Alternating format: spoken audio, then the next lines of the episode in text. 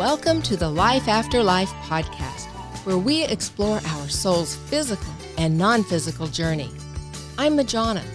Let's discuss angels, guides, and loved ones from the other side. Hello, and welcome back. So, as always, before I did this, before we turned on the mics here, I kind of got centered and was asking for guidance. What do I talk about? And I wasn't expecting this. The word obligation came through. So, you know, I'm listening and and sometimes I get a feeling and sometimes it's just very much an audible response. And very audibly the word obligation came through. And then the word plea. So interesting. It's um, that I have an obligation, parents, this is for you. I am putting out a plea on your children's behalf. And the gist of this plea is please don't assume that my invisible friends are imaginary. Ooh. Yeah, I wasn't expecting that. Ooh. So, you know, if you've done much study or reading, then, you know, about any of these top- topics, you're probably aware that children oftentimes are more open to hearing and seeing spirits from the other side than adults are. And I it's I've done some really interesting studies on this with my own kids and then at preschools and um, like daycare center really observing kids and their interactions. So they truly do. There's there's a there's also a more of an interconnectedness, and I just think kids see energy. I think they they can see auras and they can see energy that adults can't necessarily Probably up to the first couple of three years. Yes, Depends, but I think yeah, it can go for a while. it can go for a while. And so I even homeschooled my youngest, hoping that maybe keeping him out of um, the norm where people are, you know, this isn't acceptable because we sort of live where, uh, in some cases, it's not acceptable. Um, They're the Addams family, and they're just a little different than we are. all right, Lurch, thanks. um, so I was hoping to help him hang on to this. And, you know, I think it did, but not for like a long time, just, just a little bit. He was certainly more comfortable talking about it. And I don't know that it really came up for him with friends anyway. I don't think he talked about it with, with friends other than at home anyway. So, you know, that theory kind of got shot down. well, you know, if you look at the development of the ego, by age six, the ego is pretty much developed and large and in charge. So it would be a, I think it would be a real abnormality for this to be strongly present after the age of around six. That's probably true. You know, and I also think it's just part of the human design. Yeah. You know, we're Yeah, here. That's the development. yeah, we're here to learn lessons. We are here to experience humanity. You, you know, you probably heard that expression. You're actually a soul having a human experience, um, or a spirit having a human experience.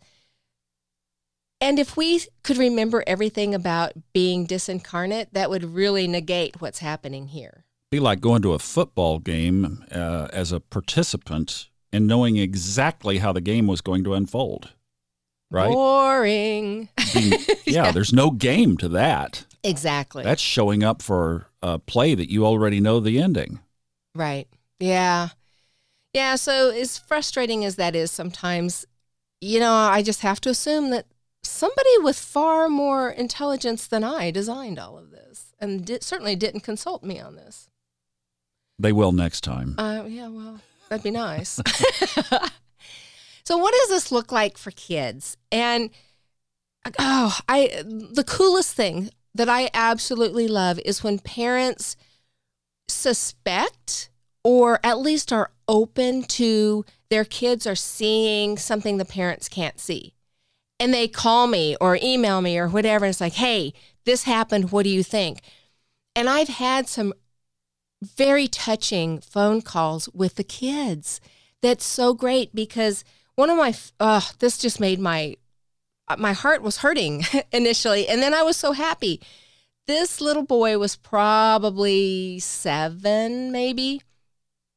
And his mom, I happen to know her, she called and said, um, he's been seeing, he just told me he's been seeing a like a shadow in his room for a couple weeks and he's afraid to go in there. He, and I wondered why he didn't want to go to sleep at night. And this is what's happening. And it's freaking him out and he's afraid of it.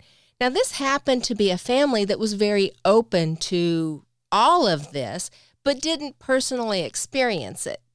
So, but mom was was open to the possibility.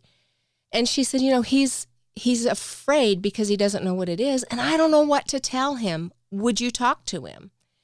Absolutely. So he came on the phone and I said, well, you know, what can you tell me what you were seeing? Well, it was pretty vague. It was just, you know, just movement in his room, kind of out of the corner of his eye. He didn't see anything up front, up close and personal. So I asked him, how did it feel? Did you feel, to forget about what you were seeing, just how did you feel? Did you feel scared? Did you feel anything angry? Did you feel anything pleasant or laughing? Because, you know, so I talked about just think about your mom, you're safe there. Without even looking at her, can you feel her energy? Do you know when she's angry without even looking at her? Oh, yeah. Do you know when she's really happy when she enters a room without even looking at her? Yes, I do. This is the same. So, without worrying about what you were seeing, what were you feeling? So, his conclusion was really nothing. It really wasn't a big deal. I wasn't, there wasn't anything negative or positive. It was really just neutral.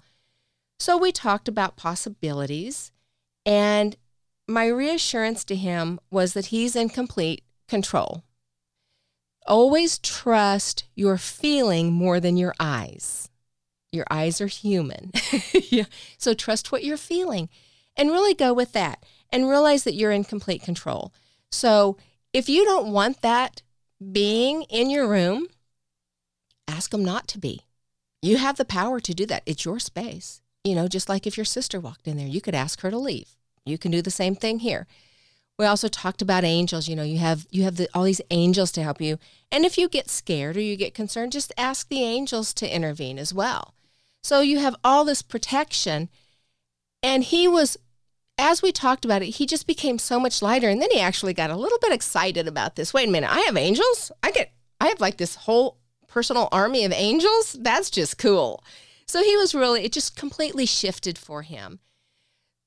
I think just holding that space for our kids and letting them know, even if it's a shadow, because I don't think, I mean, sometimes they do see full, you know, full blown grandma or grandpa or whomever.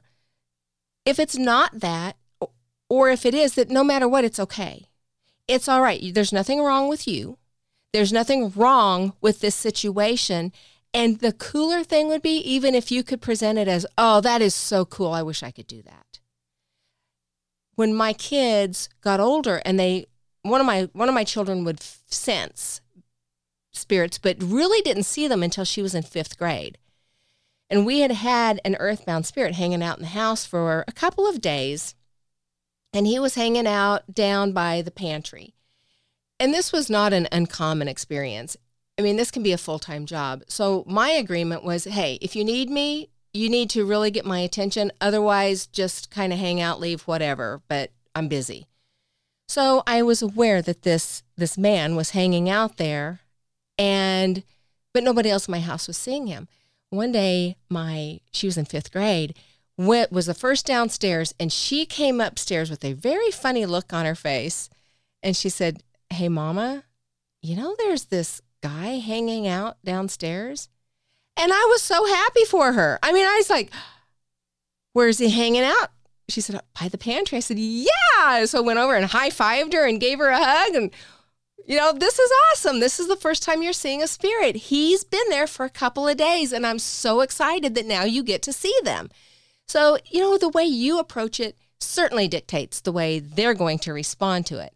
And I just feel so bad for these kids that are continually told, it's your imagination. There's nothing there. It's in your imagination. When they know it's not. yeah, that's a big shutdown It is. It is. So, you know, if you're listening to this podcast, there's a good chance you're going to be open. But if you, you know, spread that word, be an advocate for these kids and help raise our vibration and our connection because that veil can be very thin. And if it became the norm in this country for people to be talking to spirits and and interacting, oh my gosh, could we make advances or what? And just our consciousness would expand. So that was that's my obligation, as I'm told, to plea put out a plea on behalf of the children. And your kids are welcome to email me as well. Love to hear that. You can get us at Majona at lifeafterliferadio.com. Until next time, namaste.